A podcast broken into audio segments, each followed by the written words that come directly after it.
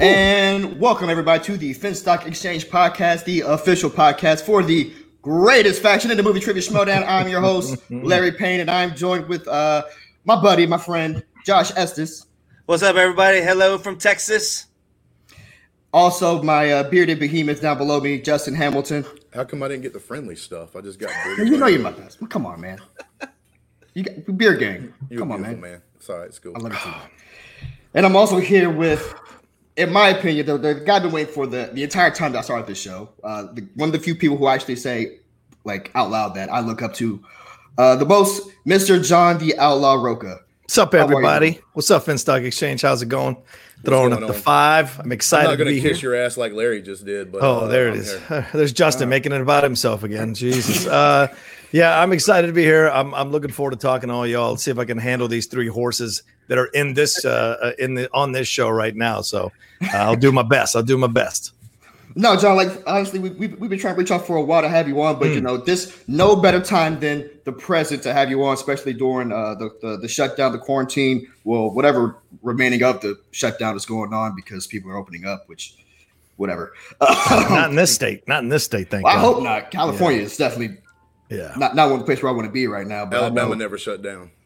No surprise. well, I know Josh is out there in Texas, and I, I think they're opening up next week. So Yeah, yeah, we sure are. Yeah, good luck with that, guys. Honestly, I think I think it's crazy, but I get it. It seems political at times, but I just I you know I, I just don't want to see people getting killed or getting hurt or getting sick. And it ain't just about the young ones whooping it up on the beach or wherever. It's about them mm-hmm. bringing it home and giving it to the older ones who can't fight it off as strongly. That's what I'm I I get worried about. You know, that's that's my only angle on wholeheartedly. this. Yeah, It's not about you. It's about the other people you may give it to. exactly, Right. exactly.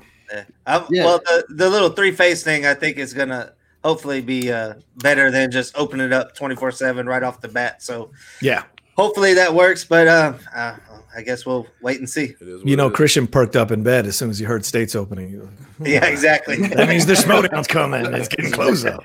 You know how it is. the, the Schmodown should be on its way back. But guys, I, uh, uh, I want to say out there in the live chat, please like and subscribe to the channel, and please drop your questions down below for the outlaw himself. He is here to answer your questions as well as ours that we have. So please Yeah. jot them down. And uh, he said he's pretty much want to uh, answer anything. So Yeah. he's here. He's he's here for this hour with us. Look, this is the Because Finstock Exchange podcast. Is the podcast of the Finstock Exchange, of the people of the Finstock Exchange. Love that opening pro, uh, opening uh, uh, video. That's fantastic. Everyone getting a chance to get highlighted, including Emily Rose, Rose Jacobson, Grae Drake, and Cody Hall, who haven't who have only done a little bit this year or or, or nothing uh, really because of the shutdown. But I like that they're getting spotlighted throughout that video as well. So it's important that everybody gets shown. So I'm excited. You guys have my ear and my mouth. So let's have Great. some fun.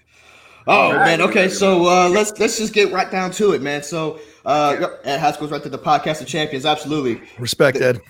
So let's get down to it. So this past weekend we had a uh, well, this past week we had a match drop between uh Oh, the between Ace and uh, a very very uh, hyped up individual in Robert Parker. Yeah. Um, I was very looking forward to this match. I was very looking forward to see like, okay, who is this kid? Of course, I've met Robert Parker back when Jake Icavetta fell on his ass, Oh, yeah. and uh, in Atlanta. watch Robert Parker str- struggle to to lift that man, but I've never seen him actually display his movie trivia knowledge, even though I know he's been in the fan leagues. Never watched the match in the fan league, so I was definitely excited to see how uh, he's going to help the dungeon try to get their first win um, this season, because so far not been good for the dungeon uh, because they just don't have winners. But um, Robert Parker comes in, and God, was that not impressive? Yeah, I mean, listen, everyone heard he was going to be good. Everyone was waiting to see what the truth was, but you know, I'm one of those people. The first people that always jumps up when someone's like, "Oh, one after one match, oh, this guy, this person's going to take over the league. This person's going to do whatever." I'm one of the first people that says, "Like, just wait, wait till they play somebody for real. Wait till they." But there was something about Robert Parker's play that kind of transcended that usual narrative that I put out there when people go too far, try to crown someone before they've done too much. He was impressive. Now, the game did turn uh, towards his favor with the spinner's choice and what have you. That Yeah. being said, he did steal a bunch of stuff from Ace. I think Ace realized listen, people are jumping on Ace, which is making me really, really angry when I see some of these posts jumping on Ace. Some of these people don't have the balls to go step in a ring like this. They go after Ace like this. It really bothers me. It's my Latino brother. He had a bad game. It happens. We've all been there, especially coming back out of the, you know, out out of uh, not having played for a bit. And I don't think he understood the level of the questions to be expecting in the IG now. I think he thought Harry Potter, he's cool. He's got surface knowledge or decent knowledge of Harry Potter, but these questions were deep cuts Yeah. for two pointers. Abs- So absolutely. if, if you're not studying deeply on in IG, I think you can get away with it a little bit in singles and, and tags, but in IG, if you're not studying every single one of those movies deeply, you are in trouble, and it showed. Yeah, because there, there's been plenty of plenty of people that get get happy about a will splice, will Yeah. splice, and then they just crap the bed and just it's like they go brain dead. Mhm. And you know, it's just that's what happened to him. Had the had it gone the other way, who knows what what would have happened? But you know, Right. Parker, Parker was ahead from the get go. It seemed like. I actually was able to talk to Ace, and he was just like, he looked down when he found out what his first match was, and was like, "You really doing this to me, Christian? really?" And then that's kind of part of it, right? You got this guy coming out of there, and you like you could go back, say like say like John Rocha, if you were playing against him, you would have probably went back and watched some fan league stuff that you could find, and you go and watch that stuff, it can be intimidating because of what Sure. that guy was mm-hmm. answering, and then you Yeah. got to come in right behind it, first match of of the new season. And you haven't done it in a while. He hasn't been there in a long time doing anything with the Schmoedown as far as matches go, and he just got shut down. But that's just how it works sometimes. Yeah, uh, Brian Nussbaum says the Ace has some ring rust because he hasn't competed since he faced team champs back in 2015. That's five years ago. That's hard to believe. Five years. So you know, no amount. It's like it's like game time. No uh, or gameplay. Right. There's no amount of practice that will get you ready as a rookie for your opening game, and it takes some time to get the the the the uh, I don't know the reps that you need in actual gameplay to kind of settle your nerves. Uh, Ace could have done more. Ace probably could have studied more. Ace could have watched more matches. Who knows what his preparation was? I don't know what his preparation was, but I think Ace could have done a little bit more here to get himself prepared. Maybe Winston should have set up some fake matches to get Ace in the vibe of Yeah. it, you know, that kind of thing. These are the, the things that a manager has to do to kind of get their players ready at this level that everyone is playing at now. There's no there's no easy wins. There's no lucky wins in terms of like, oh, I just happened to hit the right slice. No, there's everyone is playing, everyone is fighting, everyone wants points. So you can't come into this game uh, a little scared or timid. It will run you over, and we saw that with Robert Parker. See, like the because I was going to say the last time that we saw Ace, you said was five years ago, but that was a totally different game back then. That was Yeah, of season course. two. Hell yeah. Because everyone, I think we all can agree, season three is kind of when the shift changed with the movie Mhm. mm Schmoedown. Season one, season two, yeah, they were they were entertaining, but that was still when there was a uh, an, an addition to the podcast at the time. So season three was really Yeah. when it started. So different time altogether. My my only thing was when I watched Ace play. Now I I did think that I do think that Ace knows more than what he was able to display. Mhm. I Yeah. do want to see him play some more. My only thing that I was concerned about was that he didn't respin. You know, he Oh, yeah. he he landed on Harry Potter and uh he kind of took it knowing that well it seemed like just in watching it they said Robert Well- Parker's strengths was was Harry Potter. Yeah, but Well, he, actually seemed. said- yeah, go ahead. yeah, Rob. go ahead. Go. Sorry, man. Go ahead, Justin. Well, I was gonna say like Ace actually said that like he prepared and like he knew like every wand, who had the wands, like all the different uh, schools of knowledge, like who was the teachers. He did all that stuff right because he saw that's where most of the questions was coming from.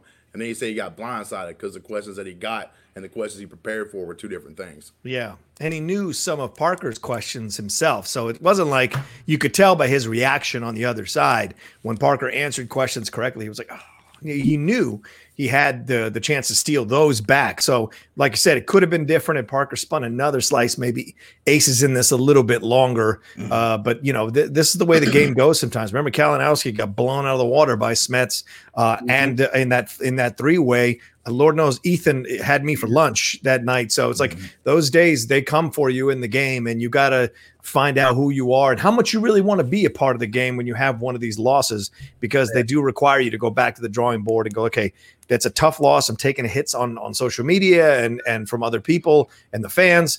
How do I turn this into fuel to do even better next time? And so we'll see what Ace does. Obviously, we, we're not playing any matches anytime soon, but we'll see what Ace does, and we'll see how Winston adjusts as a manager as well after this loss. Speaking of Winston, I, the one thing I will say is, and I, and I agree with you. I think I do think that Winston will probably help Ace kind of get back on track. Winston's very surprised to me as a manager this year. Mm. Um, I, so far, I think he's doing a very good job, especially with the formation of the final exam team, with yeah. um, how he's handling with Oyama and stuff like that. Mm-hmm. Um, so it will be cool to see kind of how he reteams with Ace. I do think it's important for Ace to kind of go through a loss like this like you've all been through uh, yeah. to see how he's going to bounce back. But let's not underestimate the fact that Robert Parker played an amazing game. Yeah, uh, he he there's he didn't miss anything. I mean, yeah. he, he was taking all the steals. Um, in, in order for Ace to have a winning chance was to not miss. Yeah. You know, it was one of those games where even if he missed one or two, it seemed like he was still going to be behind. Yeah, I could tell that, that Ace, I'm not Ace, but I could tell like both players, actually, Ace and Robert, were a little nervous.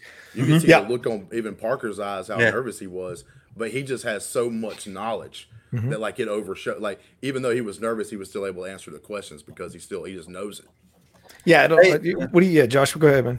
I was to say, uh, what's your thoughts? I mean, he, he he got a KO. They got four points for one match for one person in yeah. IG. What's your thoughts on? I mean, that's that's that's quite a, that's more than y'all can get in a teams match. yeah, I think they're just trying to make it a little bit fair for players. I'm sorry for factions who have like leaned more towards the IG or have IG contenders in their faction, so that they make up some of those points. Like because those of us who play in singles and tags, we can keep playing if we keep winning and accruing points at larger levels. Uh, gotcha. Whereas on the IG side, you only play. There's no tag team IG. If there was a tag team IG, I think you'd you'd see it drop down to three points, and then it'd be a little more level in that way. So when you have a four point, because you're not going to play a lot of IG matches through the year, you're just not. Uh, and that's just how it goes there because there's always a lot of time in between those matches and breaks in between those yeah. matches and things that nature. So you grab the most of the points. Don't, but don't get it twisted, man. I was mad when they made that decision. A lot of us in the Finstock Exchange were super mad that Christian made that decision the night before that match between Ben and yeah. and Dan oh, yeah. that cost us a point because we're all in here trying to win. And you know this uh, changing stuff on the fly. You know you got to deal with it because that's part of the game. I've been in the game for five seasons, six seasons now stuff changes all the time. Christian or Ellis or people who are involved, with Sam Levine's even throwing his two cents in sometimes and change some stuff. So sometimes mm-hmm. it's changed. Most of the time, though, it does change for the better. Sometimes, though, it doesn't in terms of like you get penalized a little bit uh, in that way. So it's just the way the cookie crumbles. Just makes you work harder and makes you um, appreciate those matches a little bit more and and know that they mean more to win them because every point is precious. Even in the lead we have now, every point is still precious. If this thing kind of, if we don't play a match again or we don't play matches again until in the fall, uh, every point's going to yeah. be precious. Uh, if he if he kind of carries us over into next year, which I'm starting to hear rumblings about from other players, that's a possibility. Well, it's like, uh, yeah. yeah, I totally agree with you 100 percent now, and a lot of people's been taking Kaiser in the dungeon kind of for granted because they haven't like they've had some rough starts. He's got yeah. a lot of rookie players, but you look at it this way, right? He just got four points that one victory. Yep. What if they would have actually did the IG tournament? Yeah. And uh, Robert Parker would have mowed his way through there. He literally mm-hmm. one player on his team could have caught up with the Finstock Exchange. Yeah, and uh, the thing to look at though, I mean, I will say this, and, and I go back to this match a little bit, Justin. And you make great points. You make great points. If the tournament had happened, that being said, you by your own mouth, you said he looked a little nervous, and I agree with you. He did look a little nervous, mm-hmm. and so playing ace ain't the way you prep for a tournament. You know what I'm saying?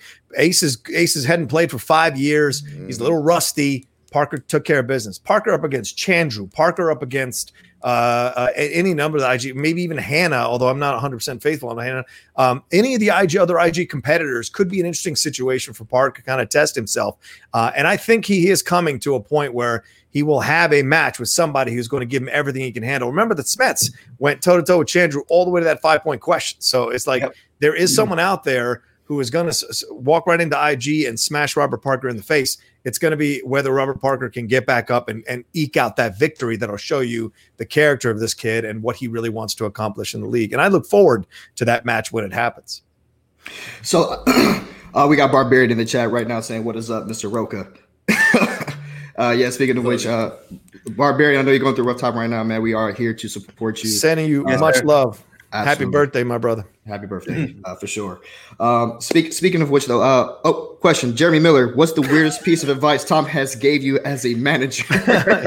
this will shock all you, man. Tom is not a weird manager. When he is in there, Tom is very smart about asking these questions in between rounds, especially when you're spinning. Tom is just like, Tom's like, okay, what else is on the board up there? What do you think? What you feeling? I, I, I'm looking at this. I, am a little nervous about this or that. I don't know. Maybe you should just take this category and see what you can do with it. Blah blah blah. If you want to spin, I respect it, but you know, so he always is giving you options and making you look at the board a second time. Uh, uh, Tom and I took a while to get on. I, I, still think you know that manager bowl and especially the Viviani match. I think we weren't vibing, and that was my fault to a degree because I should have said to him, "Okay, I need you to talk to the other players." And but, but I was so nervous about that match that I was just focused about getting out there instead of preparing correctly with my manager about to give him all the tools he needs to manage me correctly. So um, Tom, but Tom and I have found our groove. We, we, you know, we work well together now. Me, him, and Dan work well when, when we do stuff. And certainly when we were uh, managing against each other uh, in Atlanta, we were having great conversations uh, on the sidelines between each other. So there's nothing but respect and love uh, between each other um, when we're there. Um, and Tom's never given me a weird piece of advice. He's not like that. He's actually very smart about the game, regardless of what you hear from other managers, other people say. Tom knows exactly how to talk to all of us in these moments. So I give him a lot of credit for that. Tom gets a lot of heat, man, but like he don't deserve it, right? Nope. Like uh, you look at the draft. He did better on his last half of his draft because yeah. he automatically got y'all than some people did in the front part of their draft. Yeah, like the Barbarian and Great Drake, even like Cody Hall, Jackass BC coming in there could mm-hmm. be something. I think Emily Rose, I think she just got a little nervous first live event in Atlanta. Yeah. But like you got good players, good solid players coming in at the back half. I've said this multiple times. People call him stupid, dumb, you know, and all that stuff, and just because of his character work. But that's part of it, man. His character work makes him the greatest. Mm-hmm. I don't disagree. Yeah, because because uh, well, you know, Bobby Finstock, of course, he's the reason why we have this show. He's the reason he commissioned this show. Uh, work, work with him, so that's why we say this is official up top. Speaking of which, make sure you guys are dropping those questions down below, like and comment. Uh, Roku. So speaking about Finstock, have you guys has has the no. uh, with the with the whole Robert Parker thing, and now yeah. okay, so you're, so you're looking at the IG. Do you guys have conversations about the course that the Finstock Exchange is going to uh, take when it comes to the IG route? It seems like with singles, we're clear yeah. shots with singles. Teams, yeah. we seem to have a good idea, but with the IG, uh, with the Inner Geekdom division, have there been discussions? Have there been meetings? I think we all have a lot of faith in Emily, and I, I yeah, it was a it was a rough first match against the Star Wars champion, uh, and some things didn't go her way, and uh, I'll take a little bit of responsibility for that too. I, I was so focused on preparing, like I'm, I do not mean to talk about myself like some I'm some kind of miracle worker. I'm just saying it's I your episode. There, you can talk about yourself. Fine. I, I, was there in Atlanta, and Tom asked me to come in and sit with Emily and kind of prep her for the match against Damon and help him prep her, and I should have, but I was so focused on getting Dan ready and going through the categories and and, and you know quizzing Dan on some of the categories he didn't feel he was 100% strong in that I that was my focus. I'm there to manage Dan you know? I think if I had a little more time to separate a little more time with Emily uh, I think Tom and I would have sat down with her and would have walked her through every possible scenario. So she'd have been more prepared when she spun Spinner's Choice or uh, what category she'd feel comfortable with. And I, you know, I could have been there for that. And but I was more focused on Dan. So I think you haven't seen the best of Emily yet. Emily will get stronger. She will get better.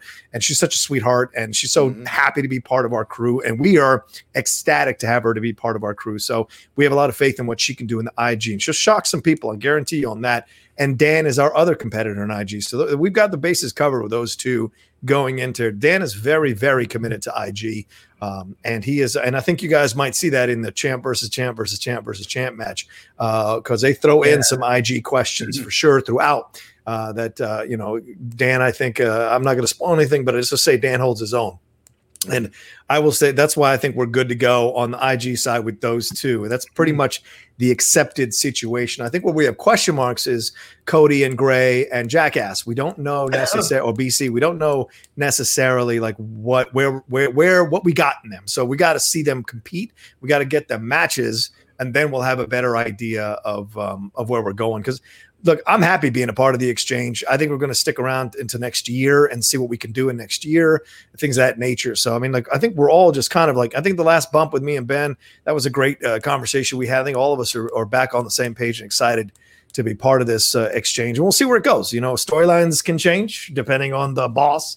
Uh, but for I don't mean Ben, I mean the boss. right. Uh, I mean all of us, all of us. Uh, um, you know, I think we all enjoy being a part of the exchange, but you never know for storylines what may happen down the road. But for right now, that's uh, that's our IG people. I, I did have uh, what James Davis has asked a question from Rocha. Which of the geek buddies would fare the best in the Schmoedown? That's a great question. Um, I think Michael would do better in IG, and I think Shannon would do better in singles.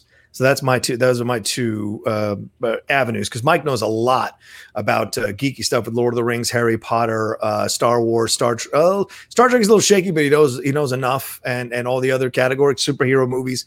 He'd be good to go on that kind of stuff. Where Shan is more of a broader knowledge, and I think he could do fine on the single side of things.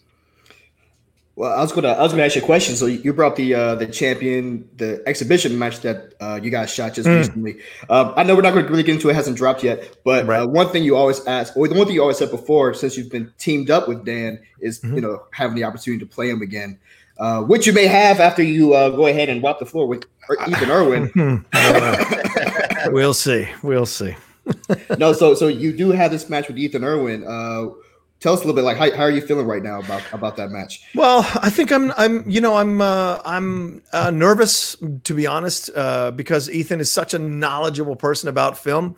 I don't know uh, if this extra time has given him even more time to train. Uh, you know a lot of people are like oh he's just like working on the script or he's doing this or he's preoccupied with his job. He's just going to come in with his film knowledge. But I don't think someone like Ethan would do that. I've got a, I, I remember uh, just having an exchange with him um, earlier this year or sometime late last year, and I could see the fire in his eyes to want to get back uh, to that position where he's top dog in the league as the singles champion. So uh, I'm I'm preparing for a dog fight, a junkyard dog fight in there, but he's going to get the best I've got, and uh, he didn't get that last time, and I may still lose the match, but I want to walk away from the match feeling proud that I gave him everything I got because I didn't do that last time. I just kind of wasn't in the right mental space, and I, I beat myself up before I even, or I lost the match before I ever walked through the door to compete against him. And it's the, and again, I don't take anything away from him. He answered the questions. He beat me straight up. It's a legitimate victory. I just wasn't mentally as dialed in or as ready to fight or play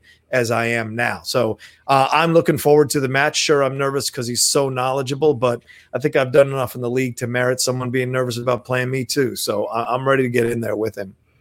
All right, I'm, I'm just going to say this right now. What y'all just heard from John Rocha was the PG 13 uh, version of what he probably should have said. And because I don't want him getting in trouble, I'm going to step in right here and I'm going to say what probably should have been said. Listen here, Ewan, Erwin, whatever you want to call yourself. You come up here, you're against grown ass men in the Finstock Exchange. We don't come around here carrying around little models of ourselves, dolls, swimming around in the little kiddie pools and stuff like that. Uh, everybody, everybody in here is dangerous. We can all win our matches, and you're coming up here thinking that you could just oh, don't even have to practice. Oh, you just show up and beat someone of the capabilities of John Rocha, of John Rocha. Man, get the hell out of here. I like that. That was good. I, am cool with that. Uh, another one from James Davidson. Question for Rocha: Who does Tom manage if you play Dan? I think. Uh, look, it's uh, look, Christian said to me, it's Tom's decision. Mm-hmm. So whatever Tom wants to do, we have to go with it. Which I understand. I don't. I don't 100 percent like, uh, but I understand. Um, I think Dan and I would love it if there were no managers, just me and Dan, toe to toe, mano a mano in the ring uh, for the belt, because I think it'll be the friendliest, most respectful title fight you'll ever see. Because Dan and I love each other a lot. And uh, either either if he beats me or I beat him, um, I think both of us will be damn happy to congratulate the other person for winning. Um, uh, so I, am honestly, I, I think uh, I would love it if Tom made the decision to have no managers and it would just be uh, Dan and I kind of in there.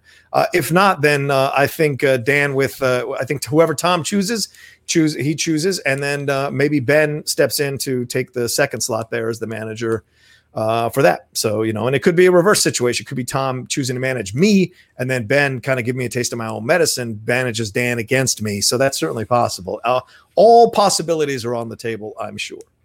How mad So- you get if he challenges something right at the very beginning? Who, if, if, if Ben is on the opposite side, man, I wouldn't get mad at all because I would just be like, that's standard Ben. Because that's what I told Dan before we went into the match. I was like, Dan, I know exactly how Ben plays this game. I know exactly what he's going to do, try to throw you off. Um, if he tries any shenanigans, any of those challenges, blah, blah, blah, just don't, just ignore it. I will handle it. I'll be the vocal mouthpiece for this situation and I'll step in and do whatever. Uh, but to Ben's credit, Ben played a straight game, no, no, uh, you know, extra anything. He was a great competitor that day and fought Dan tooth and nail all the way to the end. He had nothing to hang his head about. Yeah, but but Dan also had a plan to kind of mess with Ben. So there was a plan in motion that if certain thing happened, Dan was gonna like uh, hit the butt, hit the button, and uh, initiate the plan uh, on that. So we had had we had planned for a couple of scenarios with Bateman uh, before we played him. So you know it, it- was that was I, that's a, a side of Dan I had not seen before, and I was like. I was like a little, um, a little devil imp. Like I just was like, you know, just to see Danny pull that out would have shocked a lot of people. Brian Nussbaum was asking uh, a question for Rocha. What hurts more, Bespin or Jane Fonda? I didn't bring it Uh, up. Uh, it'll always be Jane Fonda. It won't be Bespin. I already revenged. I already avenged that by winning four uh, title. We can cuss on here or no? yes. Yeah, you can do All right, I already avenged that by winning Absolutely. four. You Fucking, guys turned team champion. You can all do what the hell right, you want, I bro. won four fucking titles, so Bespin is pretty much buried in my opinion. But um, what's the other thing? Oh yeah, but Jane Fonda will always piss me off because that's about that's about a, a player like Jeff. Um, uh, how can I say this? Messing with the rules and his crybaby three paragraph post on Facebook was ridiculous from a guy who's used to flouting the rules every chance he gets. I mean, it's lit it's legitimately the boy who cried wolf. Uh, that the townspeople turned their back on him when the wolf finally ate him. Uh, so to me, it's like I, that's what Jeff's. I couldn't give two shits about when he has an issue about a, a, a call or a decision.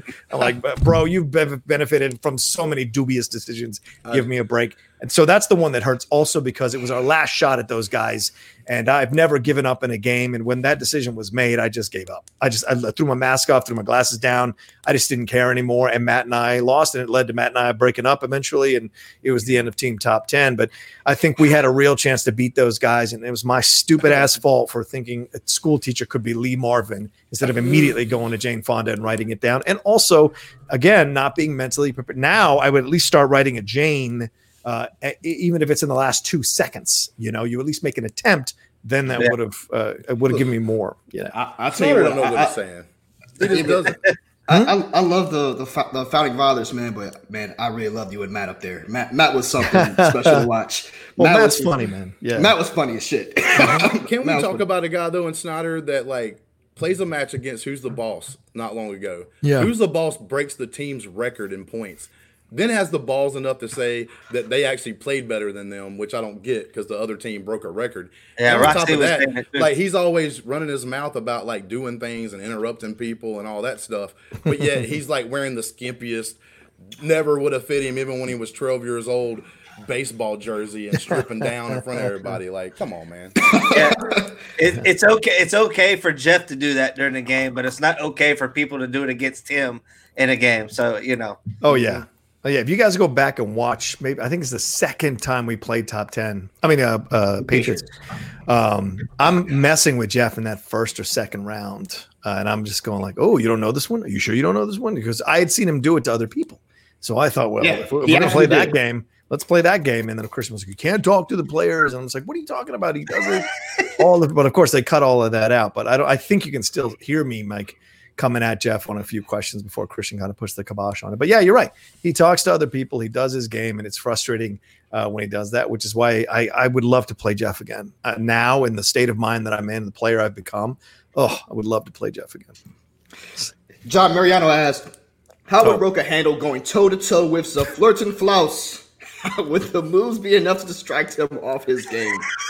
I thought this was a serious podcast and we're talking about slow down not some not some a random german that was kicked out of his dad's house because he was an untalented fool uh, he, to the point where he ended up cutting his hair like that for attention no I don't deal with Zaflirt and Flaus or Zaflirt and uh, fuck off with in this uh, podcast for God's Yes, sake. absolutely. I thought that was Alright. a good question from John Marinette. there's a there's a clip out to send directly to Christian. That being said, Brett Sheridan is killing it doing that. That's for sure. So This- a yeah. lot of love to him. uh, the No, Schmoe would- asked uh, It destroys the flirt and flouse. Yeah. Anyway, yeah. Uh, no, the, the Schmoe asked not too long ago who has the most iconic mask, the Outlaw, uh, Bibiani, or Dagnino? What's Bibiani's mask? The Beast. Oh, when he came in that one The time. one, the one yeah, time. Yeah. And who's the other when he one? stole Hannibal Lecter's. Finstock. Right. Finstock or you? Oh, that's a good question. Finstock's back. Yeah, Finstock is back. Hmm. I'd have to say it's a tie. I'd have to. I couldn't choose one mask over the other. To be honest with you, I'd like to choose my mask over Tom's, but that mask is iconic. They wouldn't have made a big deal about uh, Andrew Guy handing me my mask, so uh, I think that speaks volumes about how iconic that mask is and what it signifies. Um, that being said, I'm not done wearing the mask. You may see the mask again some point down the road, but uh, I think both of them are iconic in different ways. One represents a player, one represents a devious way to manage. So we'll. So I think that's just two different things. So what about the what about the blindfold? the blindfold was in my pocket for the Oyama match. Oh, was really? and I almost pulled it out in the second round, but I had this vibe as I was playing. I was like, "Nah, this this is not a games. This is not a place to play games. This is like this match, particular. The vibe didn't feel like a, a, a the right time to pull the mask out, so I didn't pull it out. I just, it stayed tucked into my uh, uh, my jacket, and it still is in my suit jacket in the in the closet. So maybe one day it'll come out again. Um, but you know, I'd kind of le- I kind of pulled that one out one time too many recently, so I just kind of put it away for now. And Yeah. I almost almost did it, but it wasn't the right time. Now- Oh, go ahead, Josh. Okay, I was gonna say now that Finstock's back, um, Yeah. what do you think about how how he became how he got back? Oh, with, you mean? uh, with Andrew Guy? Oh, I don't know. I mean, like you know, Andrew's going to do his things. You know, uh, I I will never buy Andrew as a face. So people can say he's a face, they can claim he's a face, but I've seen that character and I know what that character does. You know, Andrew Guy's a great guy, but the character in the Schmoedown, I don't trust that character at all, and uh, probably has nefarious uh, uh, reasons for doing what he's doing. Maybe trying to lobby to bring uh, Team Action back uh, and kick Riley out, which I think is a terrible thing to be angling to do um uh or he's yeah exactly exactly exactly As, or as, as Riley's bodyguard right now, we're gonna go ahead and do it right now because Riley, I don't care. Y'all all play y'all's games. Y'all all get take turns switching that belt back and forth, doing all this stuff. But this is the year of Riley. If this coronavirus gets the hell out of the way, I'm personally trying to see Riley to both belts, oh yeah. to the to the to the title Certainly and to the the tag titles. it. Titles. And the man's got the skills and stuff. So when he puts his mind to it, he's probably going to do it. And he doesn't get talked about enough. And I'll sure Riley's playing some real good, Yeah. good matches lately. He- oh yeah And, uh, he's he's been laser focused i think that and, uh, loss last year kind of woke him up even more and he's been really dialed in and, and playing well i think um but yeah yeah so i mean whatever they're gonna do they're gonna do and i'll roll with it and uh maybe he's trying to like you know corrupt the exchange from the inside out or whatever uh, whatever game he's playing at but i'm just happy happy finstock got his mask let me tell you something you may think you know uh, how to deal with Finstock. You may think you know how to deal with Tom Dagnino, but you just gave him one of most one of his most prized possessions back, and you think you can control the animal in the cage. You're a fool. You're a fool. I, I think Dagnino and Finstock. Uh, I think this whole the decision by uh, Guy is going to blow up in Guy's face, or the what is he, the debonair guy's face? I It's going to blow up yeah, in the Deb- debonair guy's Debonair. face. I don't know. He's not part of the exchange. I don't listen to it anymore. No, No, man. I, I mean, listen. I, I, one thing I know is is is uh, Death, Taxes, and Finstock does whatever the fuck he wants. Yeah. Um, I tried having him on this show. Like, of course, he could pop in the show at any moment. Just so you know, he literally Sure. could pop in the show. It's his be- I'd love it. Um, He's my manager. and and god damn it, I cannot. He, he told me to try to rein him in when he gets on ta- off of tangents, and I try, and I try, and I try. It, you can't do it. No. Yeah, let him be. Yeah, let him be. No, man. So, so like you know, I, I, I would say the one thing I love about Finstock is like he's so smart, and people mm-hmm. don't give him credit for it. Like to this day, I still think, and I talk to Justin about this all the time. One of the smartest things he did with Barbarian was giving him the fucking chinchilla. Oh yeah. You know, giving him Elvis Oh, yeah. because yeah. it, because now that he he he strokes it after every single t- like before he answers a question, Mhm. it gives him that extra second to think about it Yeah. before he he says his thing. Which you've seen you've seen competitors uh blurt out answers You know, just hey, I know it, and then they get it wrong. Like that little extra second that he's doing, patting the thing, fucking genius. Uh, so all hell, all hell. Was that a Finstock. Finstock or was that a barbarian thing? Was that who actually came up with that idea? He said he did. Yeah. Finstock says he did it. It's not, yeah. Finstock says he did it. So I'm, I'm not going back on his what he said. I'll be out, I'll, I'll be out of a job. Well, here's a here's a great question, and we were gonna get to it eventually. Oh yeah. Corruption, founding fathers four. I mean, I- I Yeah, don't, huh? think, I don't think you're ever nervous. Oh But- no, I'm nervous before every match. you kidding? Oh hell yeah! If you're not nervous, you're not doing it right, in my opinion. Uh, I think you nerves are. Um, I just I just saw something recently. Was something in a movie, and it was like you got to make a friend of fear. Once you make, oh, it's in 300. He says, mm. once you, if you oh. don't be afraid of fear. Fear is your ally. Once you make a friend of fear, then you know when it comes what to do with it on the field of battle. And I feel this way about being nervous as well. I'm nervous all the time in between before matches. I'm nervous all the time mm-hmm. about what's going to happen. That's why I meditate before I walk out there. But then I slowly psych myself into the right frame of mind to walk out there. A majority of that, I said 90 to 95% of the time, I'm in the right frame of mind when I walk out there to compete. So competing against corruption, it, it's it'll be great to fight them again. They're incredibly knowledgeable team. Um, and we want to win and we want to retain those belts. Uh, you know, our goal, overall goal, is to match what the Patriots did, but we can't do that all at once. We have to do it one match at a time. And I think we're excited to play these guys because they think they we got lucky. They think that we got lucky in Orlando. You know, they think that the you know it was kind of a fluke a little bit. The, the things went there in our direction. Uh, you know, uh, Kalinowski likes to say front of the line pass. Well, there's no front of the line pass now. It's toe to toe, no excuses. Let's see what happens. And if we beat them, then we tie the 2 2, and then we don't have to hear from them uh, saying, "Oh, we still, uh, you know, have the uh, the series lead on these guys two to one." I think that's the motivation. I'm getting angry as I talk about it because I really want to get in that ring and show them what's up. Me and Dan are so dialed in as a comp- as, as a competitive duo right now as a tag team. Uh, we've never been tighter, stronger, smarter, more able to play this game than we are right now. Dan has come a little bit into the Outlaws camp, and I've come a little bit into the into uh, uh, the Goats camp. And there's just been a great meeting of the minds and a great marriage of styles here that has worked really well. And I've been desperate. And nothing against Matt Knost. I love Matt Knost. Matt Knost I still host the top 10. We were great for the time that we were in the Schmoedown. But there, I've, I've met no one who's been my tag team partner who's wanted to win as much as Dan wants to win. And that makes me bring my A game even more. You know, I mean, hell, I climbed out of a sick hospital bed to come and compete and defend those belts. So certainly corruption is going to get me full health uh, in this situation when we go at it. So I, I'm looking forward to it.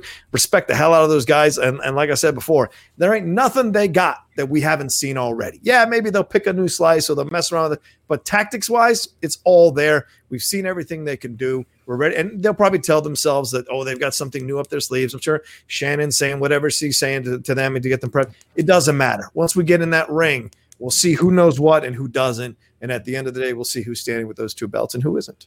All right. Well, So- what John just basically said is corruption don't know shit. But sometimes when you speak of things, they come to fruition. And what I want to do is is recognize the fact that the greatest hype man in the league, period, not just the Finstock Exchange, the, one of the greatest men to walk the earth right now, coming Oh, in yeah. hot.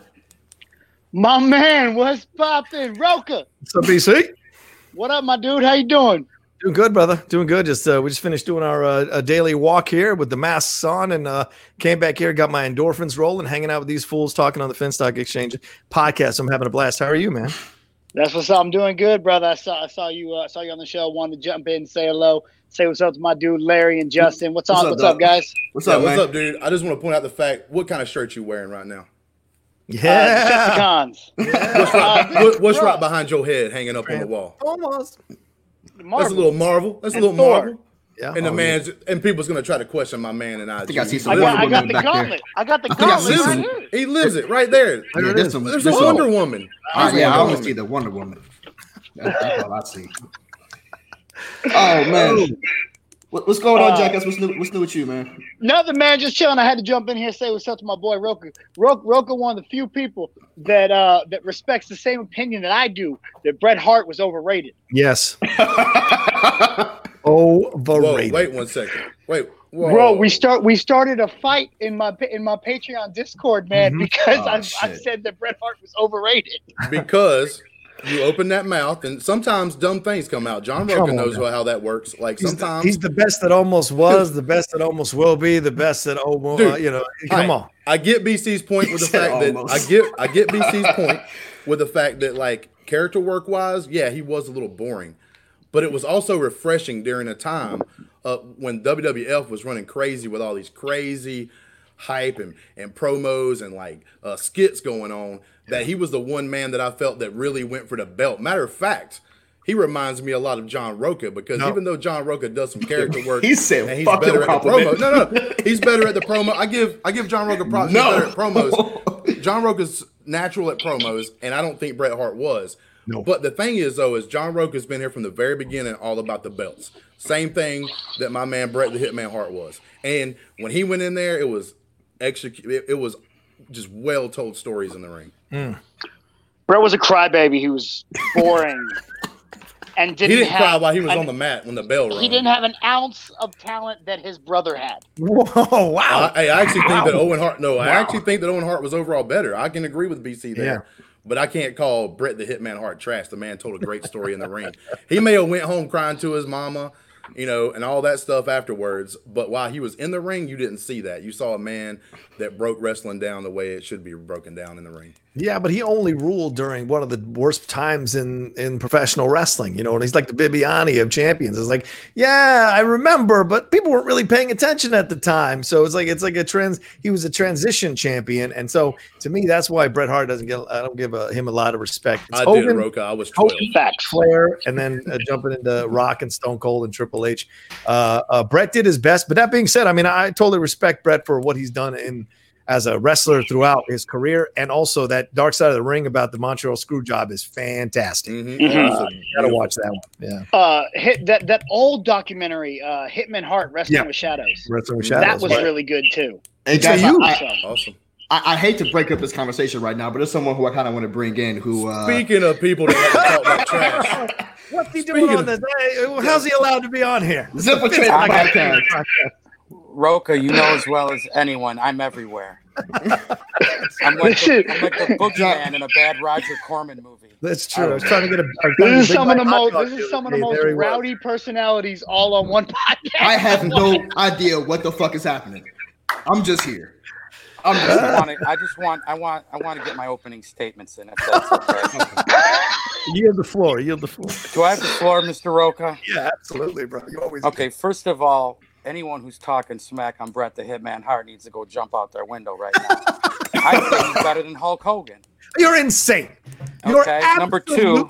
insane. All right, go ahead. Number, but when it comes to pure wrestling, he's a, he's a genius. He's born from uh, no doubt. uh, just a family of wrestlers, wrestlers, if I may.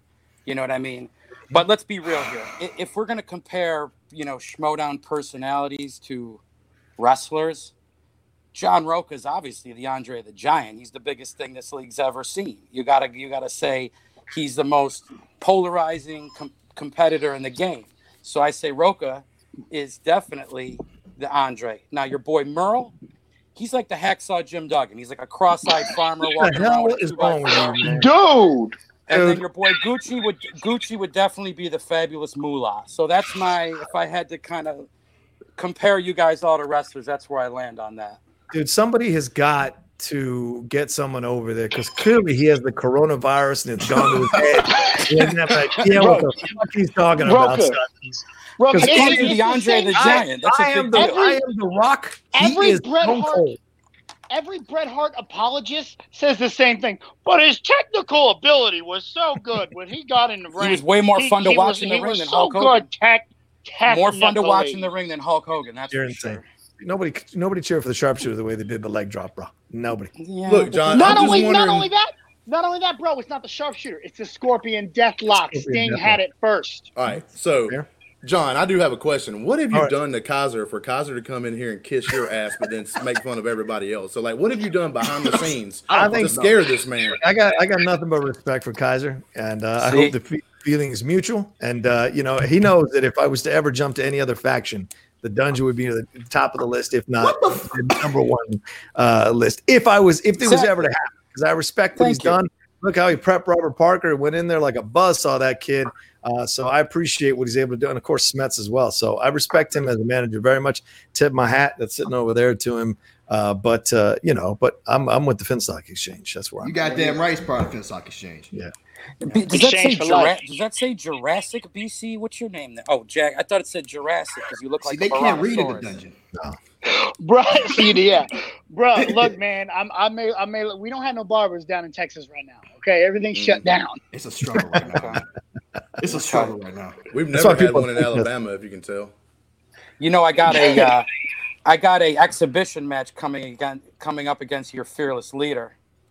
Yeah. Yeah, these uh these exhibition matches are bullshit. I should have been in that MCU match. Oh, Only Tell them how you really feel, competing. BC. you've never You done anything. competing. angry. their I'm- I'm Tell them what time it is. BC, you've never done anything. Like you've never Facts. been. In, I, in a I match. know that. I hate to break it. Oh,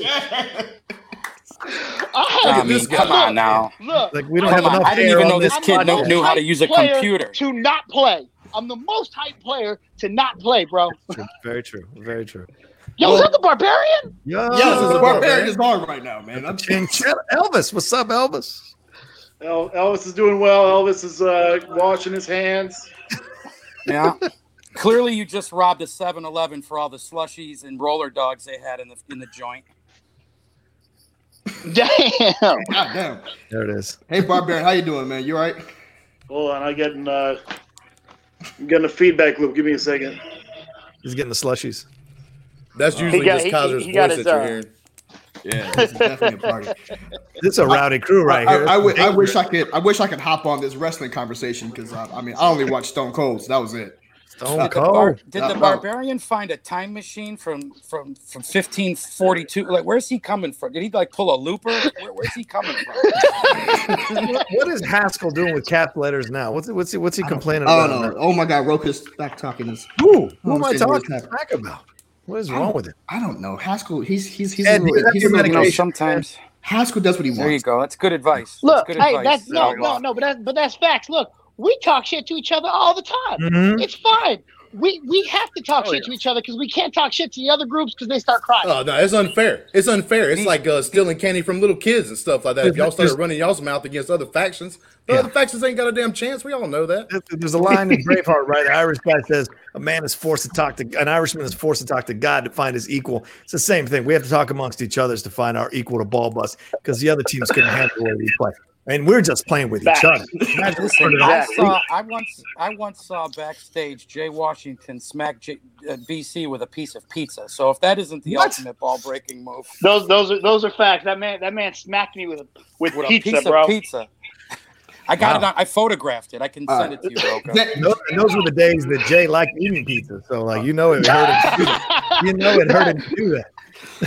question for Kaiser. Question for Kaiser and Barbarian: Is the feud Vinny and Barbarian still ongoing? Hey, if the barbarian wants a piece of us, I'll, I'll like. I- I'll gladly drive an ice pick through his kidney. It's just put it. Put, let's sign the match. Bruh. God damn! Like, hey, that's fine. You can drive an ice pick through the barbarian's kidney. The man's a damn I know- I know barbarian. He breaks it. one of the most- He breaks the it and then cuts off your head. Listen, hold on. Let, let me speak English to you for one second. I don't know where you're broadcasting from, Ted Kaczynski's shed in the backyard, but but let the educated guy talk. The Barbarian is is one of the best rookies in this league. This Hell man yes. is a good, good, good, good competitor, and uh, he's nasty. He's weird, which you know that means I like him a little bit, just the weird factor. But I think uh, th- I think the ice pick's ready for a match. I've been wanting to get the ice pick into singles, and I think that'd be a perfect uh, first match. What do you think, Rocha? Get Vinny the ice man- pick you- and the Barbarian? You talking Mancuso? Yeah, Mancuso.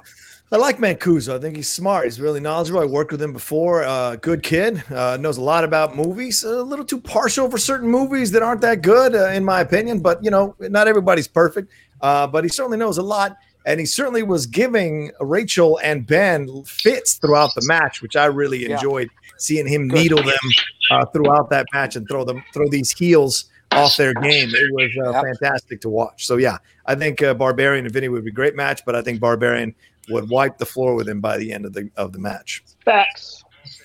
Okay. Well, we'll just have to. Maybe that's an exhibition match, Rocha. You can go talk to Harloff and get that one on the. Board. Yeah, sure, sure, sure. Rook, we can get him. rookie exhibition. We match. need to get me in a damn the exhibition match. To be honest, I don't trust the gentleman who wears no sleeves on their denim ja- on their uh, yeah denim jacket. I just don't trust Yeah, the you, sh- person. you shouldn't trust him at Yeah. all. I barely trust him. What is this kid's question? Question for Kaiser. Why Why why you- you, drafted a minor who do magic tricks? This kid needs to go get his flashcards and, and figure out how to put a sentence together. Is he talking about All right, Parker, the knockout artists? All right, I finally figured out how to get my audio straight. Oh, there we go. Oh, there you Thank go. you, Christ. Wait, I was sitting here has hearing Barbarian- things in a. Barbarian, have you not heard any of this? no. Oh, no, no, I've heard it all, but I've heard it all like five times in a row, overlapping. So like I've just been living in this like loop where it's like my mind's my mind's out of control. It's crazy. First off, let me say that. Let me say this: the easiest way to break an ice pick is to hand it to the barbarian. I'll just snap it in half. All right. You want me to go against Mancuso? I'll say me and Elvis go against Mancuso and Mugen in a tag match. Oh, and he will Oh, win. That's like God- a like a goddamn. wrestling handicap match, which makes sense for you, Barbarian. No, I think it would be. I think. I, look, I do agree it's a handicap match, but I'm not the one that's going in with the handicap. Okay, okay. Well, you you certainly just saying, landed in the right faction. That's Elvis. sure. Gotta, Elvis has. Uh, Elvis, Elvis has. Uh, you know, good good uh, trivia knowledge himself. You know. you trading Listen, you Mugen, man? landed in you landed in the right faction. You got a big mouth and a big odor coming from a weird piece of scarf coming off your shoulder. Oh, and and you win matches. You so you Yeah. are in the right faction. yeah, that's Yeah. true. Facts. Greedy. That's greedy all we do is win. Exactly. Rocha's on his game today. He's like half Bob Costas right now. Everything he's spitting there's gold on the mic. Now, let me tell you something, John Kaiser. You're absolutely right. I mean, I mean, Kaiser. Honestly, it's like you're doing a lot of talking for only winning one match so far this season. Oh no! What are you talking Oh, about? Damn, see, see, Mm. even our podcast Oh, hosts are roasting the damn managers. You don't know shit. Damn, I Don't know a damn my thing, son. That shit was know- so rowdy, I dropped my phone. Yeah. You know you, you know you dropped? A can of ravioli. Okay, that's what you dropped, Barbarian. First of all, do I have a belt in the dungeon? I do. Next question. Next question. No. Accidentally. We knocked said out one of the greatest who ever lived. Eight. We've got we've got several belts over here in the in the exchange. Yeah, yeah, we do. We'll see if we get a chance to defend them sometime this year. Uh, I, I hope so. It's only what April. I hope so. Yeah. Hey man, I mean, speak, speaking of defending championships, like so, so Kaiser, your boy Smets has has his upcoming match with Changer. Yeah. You know, you know how, how's You can't hear him. what, what happened? Did, You did we didn't, you mic? didn't knock out his audio when you gave him that right hook he wasn't expecting. You, mute his mic. then knocked his mic out. No.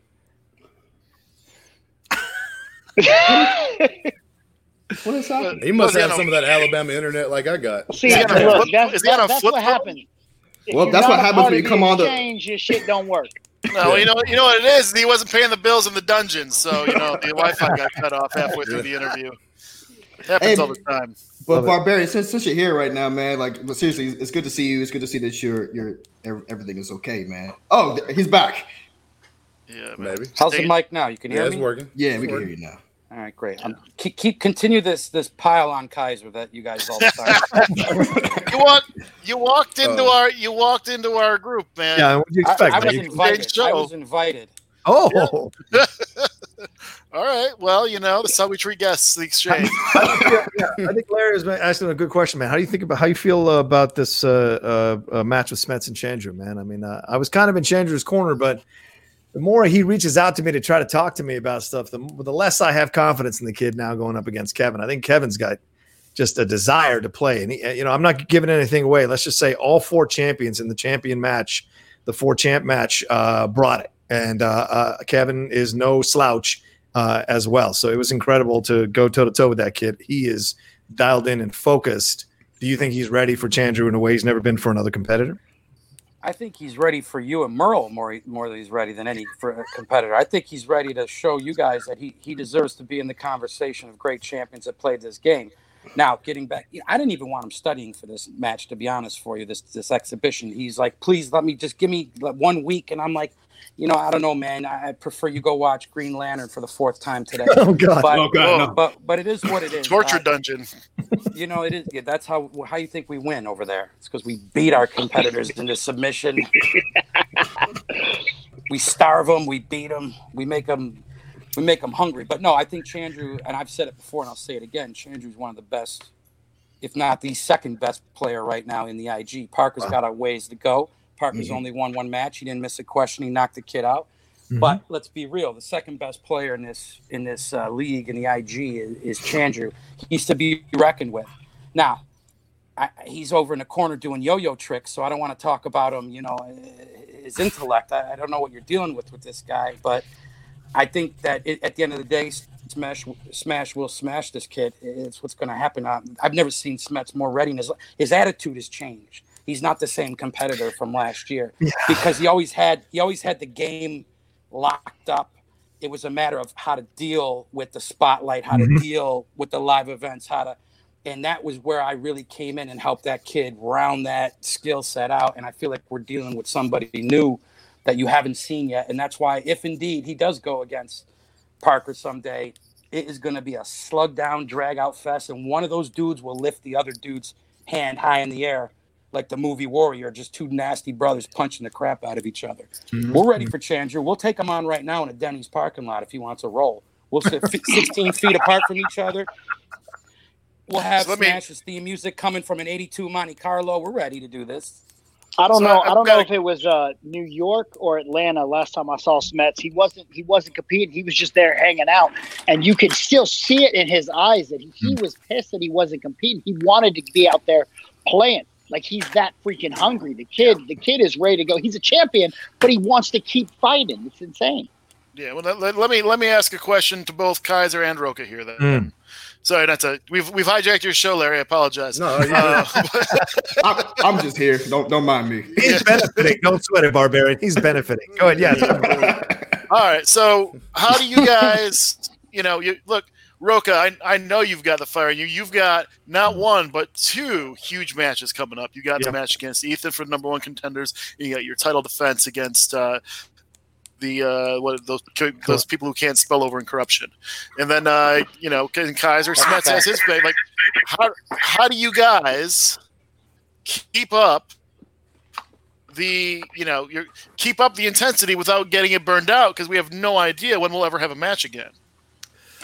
Uh, well, I'll go first real quick. Uh, having these exhibition matches has kind of made me study more. So it's like it's good to have those to kind of sharpen the edges and keep the knife sharp, you know, against the stone. I'm still sharpening. And uh, also having the motivation to beat corruption again, having the motivation to show Ethan that I can give him an even better game than I gave him when I was the champion and lost the belt to him. Those are my motivations. Uh, and yeah, it feels weird because we're kind of in this amorphous uh, amoeba like place. Things are flowing where they're flowing. Uh, but, you know, the only thing you can do is take advantage and get yourself ready. And there's so many categories I'm still not 100% great on. So it's more motivation uh, to uh, get prepped for it. It's more time, too. Yeah, that's true. So- Kaiser, what, what's, what are you what are you doing with Smets in the dungeon? How are you how are you guys keeping him from just burn burning out? Because he hasn't had a match since December. Yeah, true. You know, Well, So- right currently, I just baked about 14 baked potatoes. I'm going to throw into the cellar where he's studying, watching the Jedi right now. So that's why I'm kind of on the move right now. I got I haven't fed the kid in two days, so I figured you know now's as good as uh, I got a big sack of potatoes. So hey, in, ti in trying times, man, that's what you want to eat is potatoes. I mean, oh yeah, y'all know your history, you know. But anyways, uh, we're, we're getting ready for this. Thing. You know, we, we're keeping busy. It's it's hard. I'm, I'm it's you know it's like I'm trying to get keep playing online poker so I can keep bringing money into the dungeon. It's the only source of income right now. We're not getting any money for these exhibition matches, so it's tough to keep the lights on right now. To be honest with you, or the So, Wi-Fi, right? Tell me about it right now. I feel like I'm talking to you from a speaking spell. I don't know what's going on with this, this flip phone that I'm this razor that I'm using. That I Mm-hmm. I think it's an old burner phone I'm on right now. It probably is. Finstock probably threw it to you. I mean, Yeah. so so Kaiser, like, so Kaiser, like, you have a champion in Smets, and then you have a rising star, seems, in Robert Parker, and obviously you're giving those two a lot of your attention. Um, are you still sharing the love when it comes to like, you know, where's Zipper? You know, where's the other guys? You know, are they? Zipper's been in stealth mode. I mean, he's he's really kind of locked himself away and make he's making a run at singles. Uh, that we, we're getting him out of IG.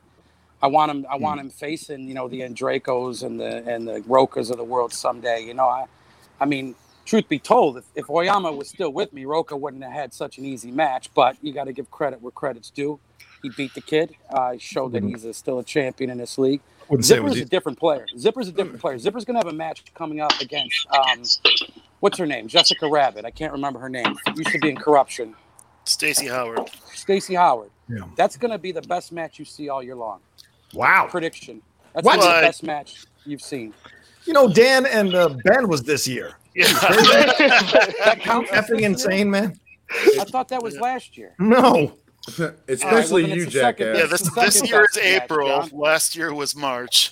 I get It's it though. like- It feels like like Christ. it feels like that was a lifetime ago, man. Yeah. Jackass, does. I want you Rocha, to every hear this, day's Wednesday right now, Rocha. I don't know. I know, dude. bad at math to Let me- with.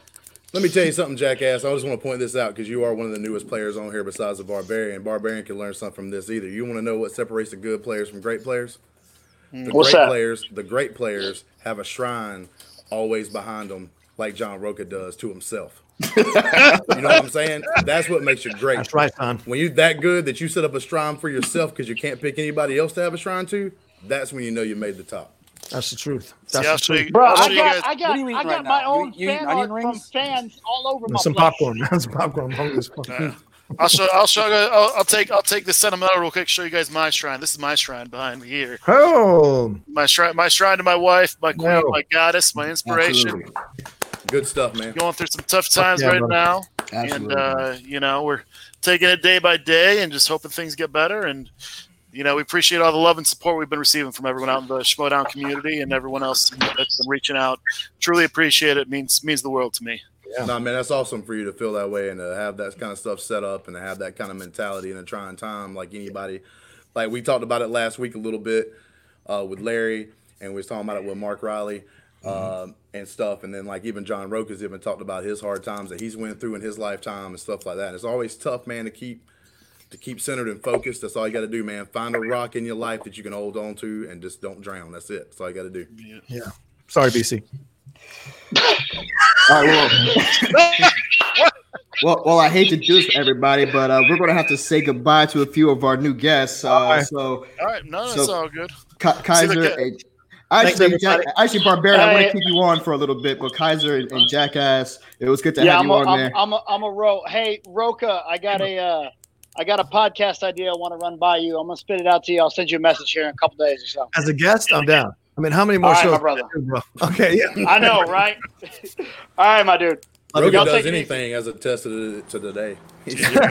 Oh, it's my it's my factions exchange podcast. I'm doing I, it. I think there's a solar a solar uh, flare or something going on. It keeps knocking me out. Can we talk about uh, Kaiser's uh, white Adidas jacket from when he was a prepubescent baby at 12 years old that he posted on Facebook? Mm. Oh, holy shit! I think that guy stole the gold chain off my neck one time. You like these? Too? I was rocking Adidas back in eighth grade. Okay, I, I learned from the Run DMCs of the world. I I know. the shell tops. Beastie Boys, Beastie Boys, and Run DMC and Metallica. That's where I got my fashion sense from. Respect, man. I can't wait for that documentary this week. I can't wait to watch Which that one? shit. Uh, the, the Beastie Boys story. It's dropping on Oh, Apple TV. Apple, Nice. Apple did that. Is that Yeah. dropping? Mm. Yeah, Thursday night. Isn't the I'm Jordan? about to Spike sign up Jonze for five directed it. minutes. Spike Jonze. Yeah, Spike it. Jonze directed. Yeah, yeah, yeah. I'm doing a review on the channel for it, so I'm looking Oh, forward I to watching it. I can't it. wait to see that. They're my. fa- I mean, I, I just say, like I always said, I think Led Zeppelin's the greatest band of all time. But Mhm. if I could be in any band, fuck, it'd be the Beastie Boys by a landslide. You are actually speaking facts right now, Kaiser. You ain't lying. Like, I, I want, I want to try to find something that you say like to make me upset, but right now, you, you, everything you're saying is true. Led That's Zeppelin's It's not greatest often. band that ever It's walked not. the earth. It's not often you scoundrels agree with me. what I'm saying. It's, it's kind of unsettling. It took 20 beers in an Orlando airport for Rocha to trust me. You know what I mean? It's true. We had to close. we had to close down the Chili's in the Orlando airport to become friends. So, you know, Fair point. Absolutely. Hey, but uh, but but Kaiser, actually, What? next week you're going to be on the the show with uh with with with good old Gucci himself. Oh, Mm. the mask is back, huh? The mask is back. Are you ready for it? Oh, I'm always ready for Gucci. Put us on right now. We'll go three hours. It'll be like the Jerry Lewis telethon, but with idiots. Well, you, here's the thing. Right now, I just hit up. I just hit up Gucci. Man, he said he's like in Cambodia or something right now. Like he's Yeah, he's He- work. he's- Well, he's shooting new scenes for Lil Bobby and the Juice in Cambodia. In Cambodia. yeah, I'm something. like actually doing. uh, spoiler alert, I, I am a guest voice on the, Nice. the latest edition of Lil Bobby and the Juice. I'm not going to tell you who or how, but I'm just going to tell you when I come to Lil Bobby and the Juice, that's going to be some shit. Because that is the best show on the internet. Let's face facts. Little Bobby Right. Season one was pretty good. Rocha, can we see you on Little Bobby?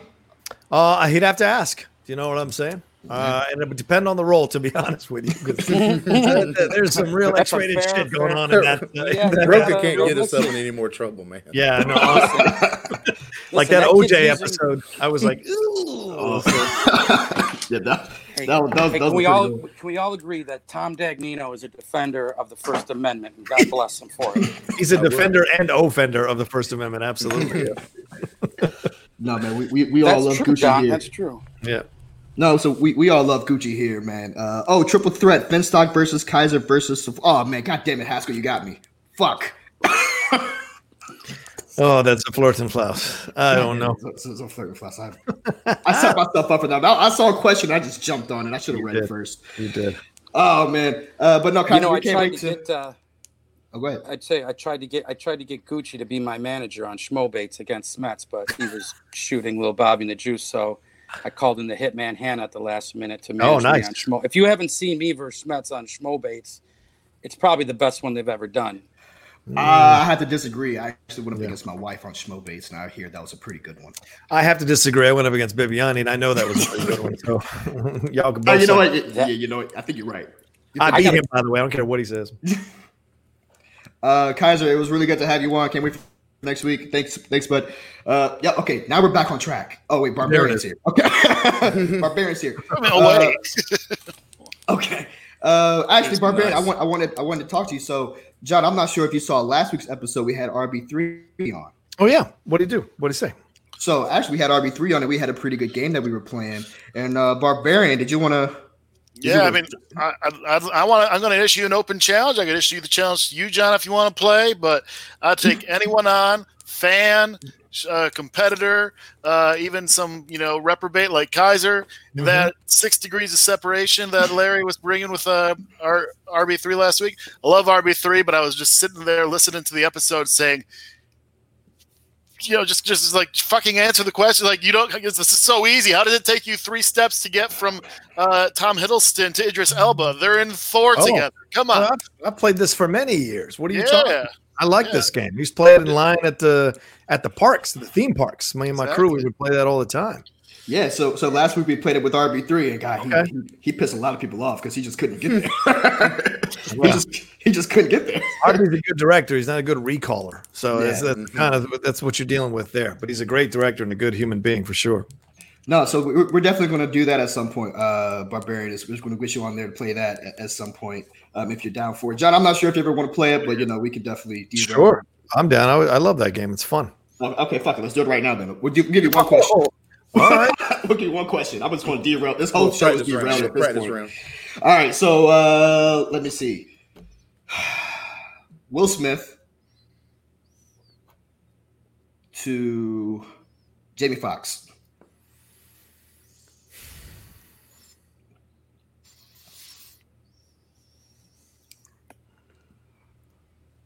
To the closest. And by the way, I am not gonna good get the spotlight game. on me. I am not good at So this I got the big spotlight on me now, and so it's uh, all right. Let's see here. Oh, it's good. It's good. It's good. It's good. It's good. It It's just came good. to me. It just came to me. This is supposed to be a practice question, Larry. Yeah, no, I'm. I mean, He's embarrassing us. No, I'm kidding. I'm sorry. what an asshole. I guess I'll be taking over next week. Yeah, I'm just rattled, man. I just had all these people on, and I just. All right, let me, give, let me Mm. give it some thought. Yeah, my brain is like- my brain is going is going dead right now. oh Yeah. man, it's hard. me, I uh, wasn't, I wasn't prepped for this one. I know that's I, that's just I, can, I can, yeah, I can Go. get there. I just, I just, I'm trying to get there in as few steps as possible. Right, right, right. You know. Well, Take another swig of that. It should help. mhm. We, you know what? We'd make the perfect character together if you had my beard with your hair. Oh yeah. See, I get, my beard gets too itchy when I grow it out, though. Also Mm-hmm. gets too gray, so that's another reason I don't grow it out. Mine's actually red. You just can't tell when it's uh on this. But don't worry, the next time we do this, we'll actually have. No, rules. no, no, no, I, I- I no, I, I got it. I got it. Here, let me, let me, let me go with mine. We'll see how, how, how uh, quickly I can get. Okay. Okay. All right. So, fuck. All right. It's tough. All right. This, this is, this is a, this is a long roundabout way. Okay. Um, fuck. Okay. Will Smith Mm-hmm. Mm-hmm. was in Enemy of the State with Gene Hackman. That's one. mhm. Gene Hackman was in um, the Royal Tenenbaums with Ben Stiller. Ben Stiller was in Tropic Thunder with Tom Cruise. Tom Cruise was in Collateral with Jamie Foxx. Four Wow. steps. So Wow. it's not. It's that's a little bit of a long one, but uh, you know, I feel Okay. like I, yeah. Will Smith uh, and Jada Pinkett Smith were in Ali. Jada Pinkett Smith was in Collateral with Jamie Foxx. Oh fuck. How would you feel if I told you Jamie Foxx was also on Ali? There he goes. Will Smith. Oh, there you go. Son of a gun. Man, Good one. Oh I yeah, always so, forget he's in that movie. they were I in the same movie. Rumble, young man, rumble. Ah, yeah, that's right. That's right. yeah, the Nice. champ is no. So that's that's the kind of game we played last week, and so uh, actually we're gonna we're gonna Oh, I make some rules need- on need- it. I need a redeemer there. I need a redeemer. That okay? Uh, You guys just showed me up like that after I made my open challenge. It's, it's up to, I mean, this is. I mean, we ha- we're having Rocha. If if Rocha's okay with it, I don't want to. I don't want to Yeah, take yeah, away yeah. from. Sorry, I was just checking a text Oh, yeah, go. Yeah, go ahead. Go ahead. Okay, uh, Justin, you got a person? Hell no. Okay, cool. That's what's up. Uh, way, way to play. My dog's Uh, eating my toes, man. Okay, so let me think. Oh, that's a cutie. Look at that thing. That's Cal too. that's Cal too. Mark Riley gave me the so permission cute. to name Shell it after to the Cal.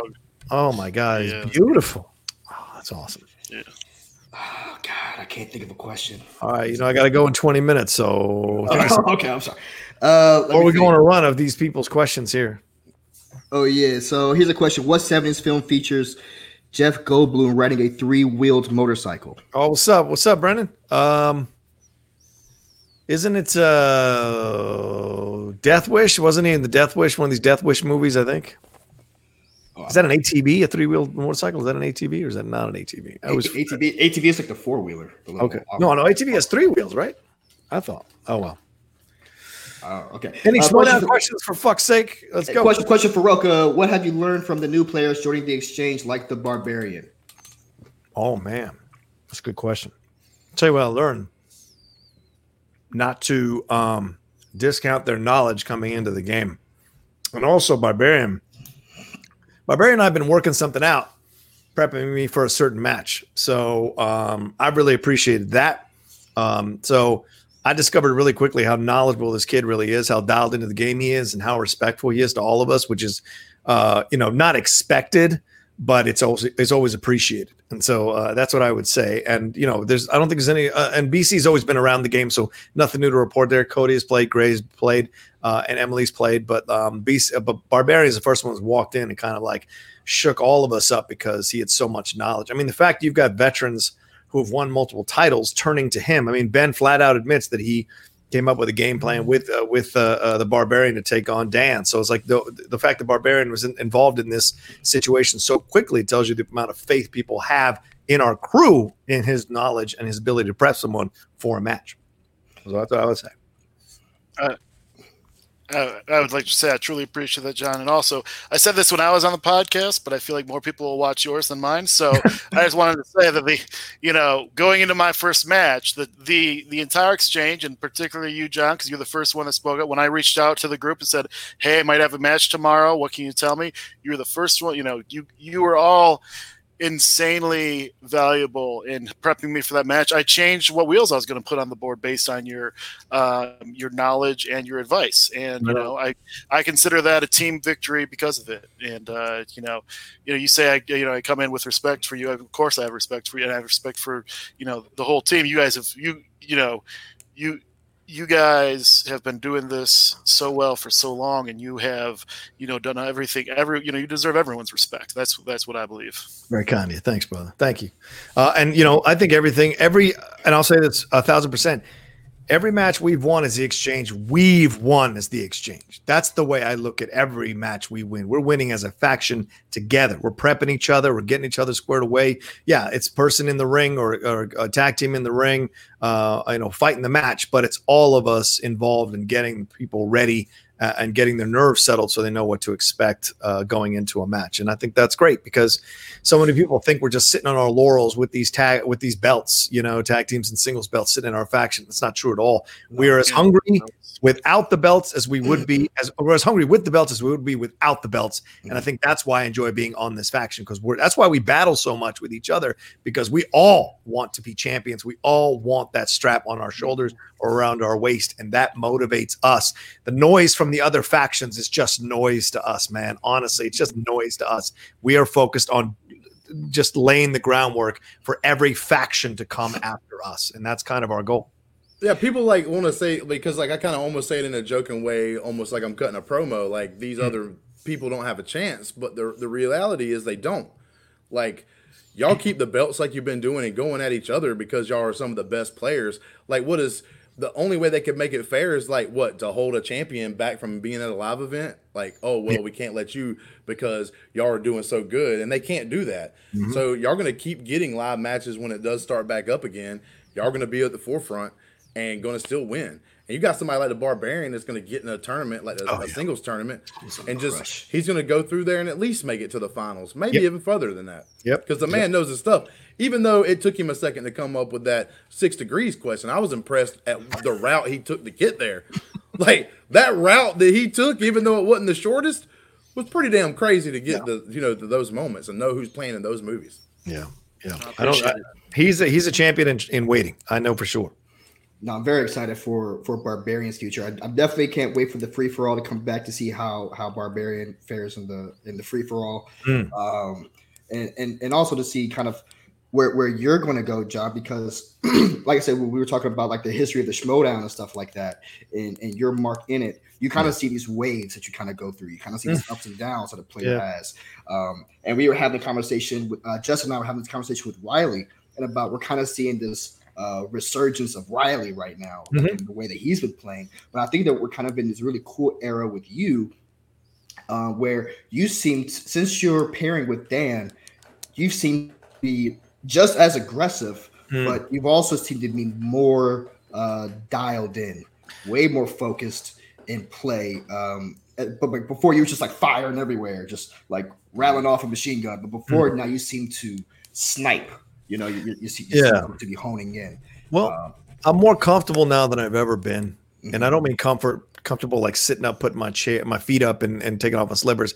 I mean comfortable like of my place in the legacy of the Schmoedown. You know, for many years it was about me fighting to be Dan, fighting to be Riley, fighting to be respected like a lot of the greats are. Even Cushing, you know, because she's such a sweetheart, people just automatically loved her. My my path was different. My path was full of the heel stuff. My path was full of a lot of battles within com- between competitors and I off camera. My ba- my my thing was littered with battles with fans on social media and on the Facebook group and on the YouTube uh, comments. So it wasn't the easiest of routes to get to where I wanted to get to, and I suffered some of the most public defeats or most uh, uh, ridiculed defeats that you'll see. You know, the Jane Fonda best. Yeah, those are all jokes, but behind them is this feeling of like it's funny to make fun of him for it.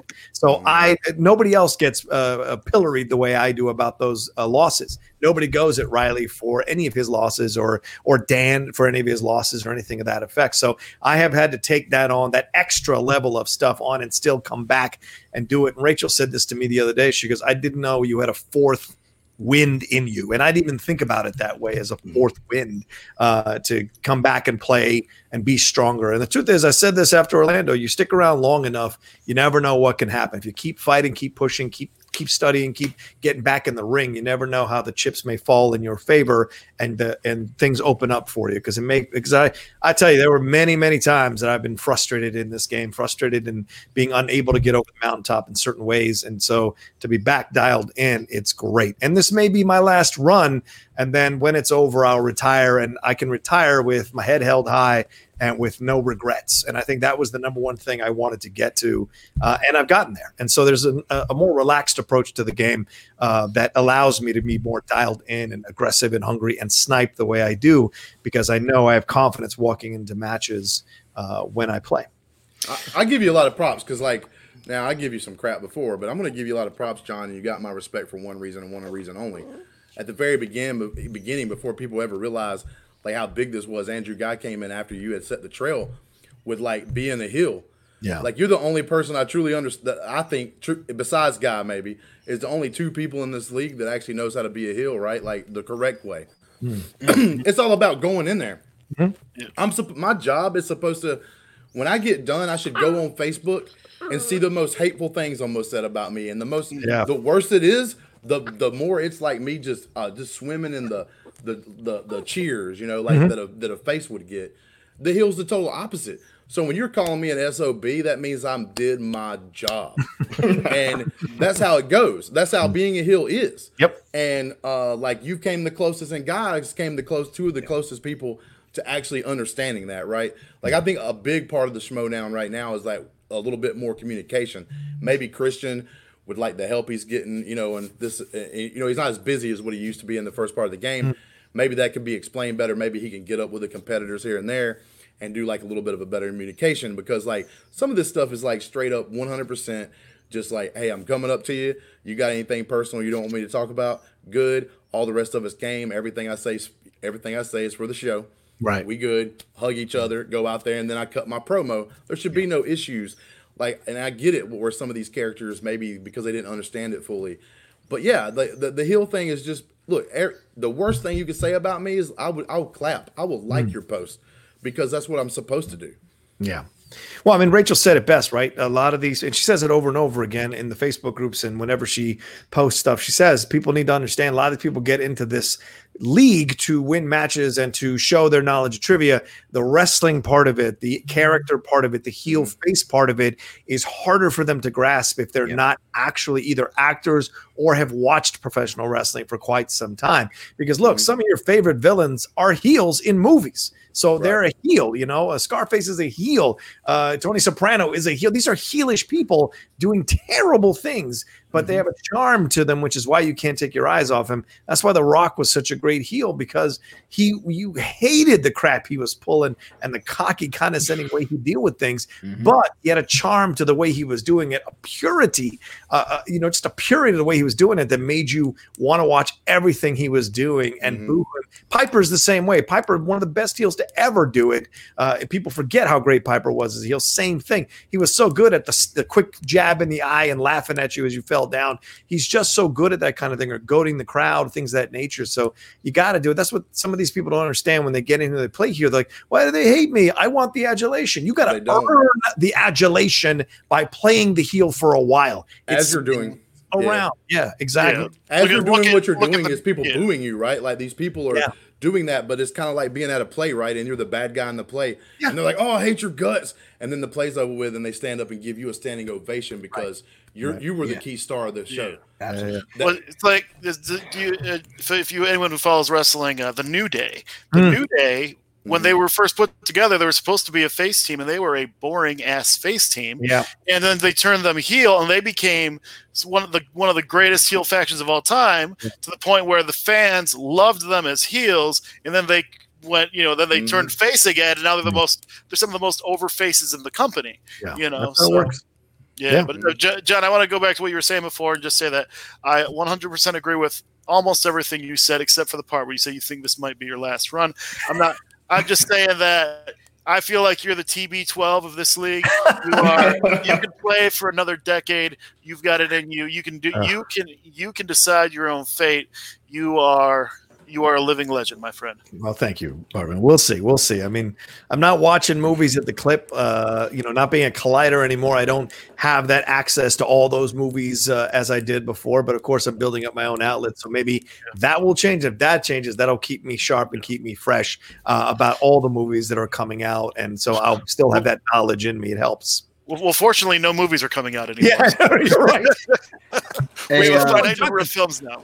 So so tonight I know that the Jordan documentary is Woo! dropping. Um, yeah. So James Davison is asking for Rocha. Is the Outlaw documentary the high point in your legacy in the league, or is there more to come? I would say the Outlaw documentary is the point where everything changed for me. What you were just talking about, like, um, more comfortable sniping, all that. That was like that was the final thing that got me over the hump. And uh, seeing people's, uh, seeing the my fellow competitors' words in that documentary was really moving and touching. And because they've never told me any of that stuff. Like that's the thing that was mind blowing. Mm-hmm. Stacy's never said that. Rachel's never said that to me personally. Neither has Sam or, or you know Kevin has um, and I was proud of that moment that Kevin re, uh, uh, related in the documentary when I went up and talked to him after he lost to Kalinowski because I thought it was important. You know, I'm not the dad of the league, but there are moments where I feel I can step in and talk to a competitor and kind of guide them out of a bad moment. So that was that was a sense of pride for me that whole documentary to see how many people actually noticed what I've done or appreciate what I've done because uh, I haven't always been the most liked, and so uh, backstage, so uh, and I think that's a mix of jealousy and a mix of, uh, uh, of frustration of people feeling like I'm getting the rub, uh, but I'm winning, and when I'm winning, I'm getting the rub. That's how it works, mm. and also the way I handled things with Christian and talking to Christian and wanting to have shots. You know, people mistook my aggressiveness to play the game, my desire to play the game as kind of pushing other people aside. It wasn't it at all. It's just my desire to play the game. Christian at the end always was the ultimate decider in things. So that's the thing. So to see all of my fellow competitors say all that kind of stuff was really great. Um, but I think there's another outlaw documentary out there that could be made that's even more incisive that is just my story and yeah. maybe down the road someone will do that and interview because dan wasn't interviewed enough riley uh, wasn't interviewed enough my girlfriend wasn't interviewed uh, enough so there were a number of competitors that i played mance uh, you know there are a number of people that i've played in um, in battle that I think would have liked to have had uh, some words and have told me so that they didn't. They're mad that or they're upset they didn't get a chance to um, to talk on the documentary. So um, I, I, will always say beating Dan is my number one thing. That nothing will ever beat that because I set a goal and it took me a year to get there, and I overcame a lot of great competitors to get there and win it. That will always be the high point uh, for me in that way. But be, but Orlando was great too. So no, for, for, sure. And, and, I know you have to get ready to go in a little bit. I just want to say this: like when, when you're when you're talking about like the the legacy and the impact that you make, I think Christian would even agree that it was your turning into the outlaw which helps solidify the Schmoedown proper. Like it, it, as as turning it from the the gimmicky thing that was on the podcast show to like okay we can make something out of this because of your representation um, and what you did so like when you're th- talking about legacy, like you're talking about the fact that I am right now talking on the Finstock Exchange podcast. This is all made. Call to Action podcast is made. You know, you're talking about the SEN network, all those things. Mm-hmm. The Andrew guy's big pop when he came up at the end, right? That they're talking about the live events. Yeah. All of those things are domino effects based off of what you did um, early on back in, in season two. So and you had to take the heat for it, man. Yeah. All the light. And you know, like some people just don't know how to talk, right? So they, they mm went personal. They probably didn't mean it as personal. They just hated your character. Mm-hmm. They got mad and said some things that were personal that they probably didn't even mean really. But they, they just didn't know how to explain it better. So they just went that way. Yeah. And you had to take those things, man. You had to live with it. And that is the hard part. But it's also the part to let it just go because that's your job. Your job's yeah. to make people hate your guts. Yeah, at that time it was. And um, who knows? I may have one more heel run left in me. You never know. Oh, you man. never Please know. go heel with Dan. I mean, Please you know, go heel with Dan. I don't. I don't enjoy that Andrew keeps saying he's the greatest heel in the game. Son, I created it. You can say all you want to say. I built it. I built it. And uh, I, if I ever went full heel, uh, Andrew's heel uh, run would look like a uh, five year old. Uh, I would absolutely just decimate that run with the things I would do. Um, and uh, oh, Christian and I have talked about it. And this, uh, I was, if I had lost in Orlando, there was certainly a conversation that I would turn on the horsemen completely and just eviscerate them all in some way uh, on the mic and then play them all uh, during a run uh, in the title, but we ended up winning the title. So you're talking, uh, you're talking Ice Cube leaving NWA, man. Yeah, kind of. Yeah, kind of. Yeah. I mean, yeah, kind of. You know, somebody needs to tell Guy that just because you tackle a couple of people and take a share shot, that doesn't make you the greatest heel of all time. Well, look, to be fair, Guy's done a fantastic. I don't want you know, Guy's done a fantastic job uh, being a heel. But I will never cede the number one spot to him ever uh, because I built it and built it with Christian. I want to make sure that's fair because I think Christian deserves credit. We did this together in terms of the conversations, right? I mean, mm-hmm. I didn't jump into anyone's interview without Christian approving it and talking to the other person. I want to make that very clear. Uh, but he said to me, I need a heel can you carry this weight? Because I think this is going to make the difference. So I'm just proud I was able to do it. I'm proud I was able to do it well enough to build everything out from here. I don't take credit for it. I just went playfully when I'm playing the heel and stuff like I will take credit for it. But honestly, it was me start. It was me doing it with Christian, and then people taking that cue and figuring out their place in creating their characters. Uh, and Ben's always been very vocal that I they saw what I did and they realized mm. what it could be. So mm. that's the thing. At the end of the day, I'm proud to have laid the groundwork, uh, and I'm happy that other people have found their voice in the Schmoedown who were maybe shy or who were maybe introverted or weren't sure about being in front of people or in front of the lights. Um, I'm proud that there was an avenue for them to go that they could create a character they could escape into that mm-hmm. not them and they could like enjoy the adulation and the fans and the ups and the downs of being in this league. So in that way, I take a little bit of pride in that. I was trying to start something, John. But you I know you were. I know you were. Be patient. Well, it will start itself. Don't you sweat. Don't you sweat. I want to. I want to jump in real quick and say, say, Rocha, you are the Chris Jericho of the league to me. You are someone that can turn healer face on the drop of a dime. People will be behind you as the face. They will they will hate you as the heel. Yeah. They will understand and they understand what's really going on. And your your performance is what allows that for your your abilities as an actor as well as a competitor make you the the perfect heel for the, heel heel slash face for our league. So you can do Barbarian, one. That was perfect, like dude. That. Because straight up, one hundred percent. You got to think about it also, and this could fit this narrative. Chris Jericho is doing some of his best work at the so-called twilight of his career right Agreed. now in the AEW, mm-hmm. and that could per- perfectly mirror what John Rocha does. Say like, if it's not this year because of the virus, maybe we get a full eighth season, and on that season we get to see it. But in that, you know, in that twilight of this career, if you want to look at it that way, uh, you you can be that right. You could do the best you've ever done, even though it's at the end. I'd, I'd like to have an NJPW run with the makeup on my face like he did. That was a fantastic heel run that he had in NJPW recently.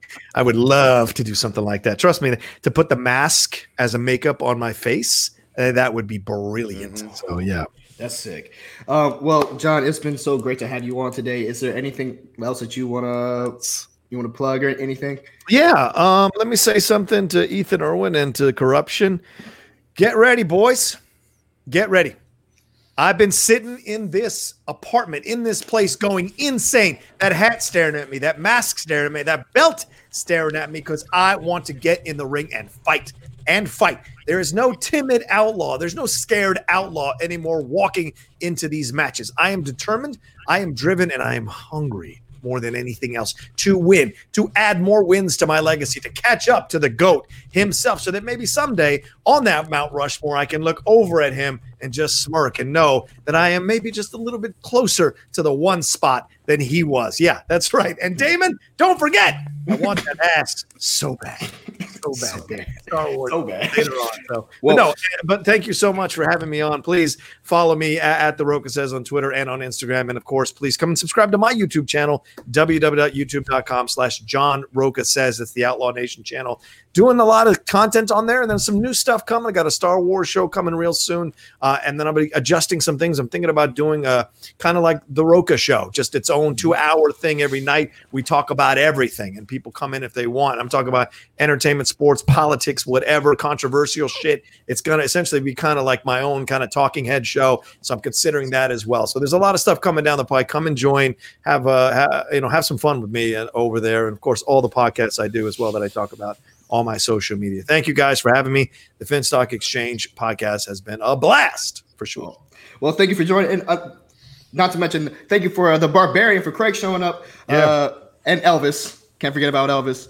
And, uh, hey, And and no joke, man. Seriously, uh, my heart's going out to you and your family right now during this time. Is there Absolutely. anything that we could do to help you, Barbarian? Is there something people could do, or I mean, just just right now, send send prayers and positive thoughts, whatever whatever you do Absolutely. to you know whatever you believe in. Just see, we're we're it's a very precarious situation. We're taking it one day at a time, um, and yeah, you know, it's it's we got we we, we just got to keep fighting. So, Absolutely. All right, um, man? Stay yeah, strong, appreciate bro. It. Thank and uh, also thank you to Kaiser and for Jackass BC showing up. That's Justin Hamilton. I am Larry Payne. This has been the Finstock Exchange podcast. And as always, bigger guns. You know that we're greedy for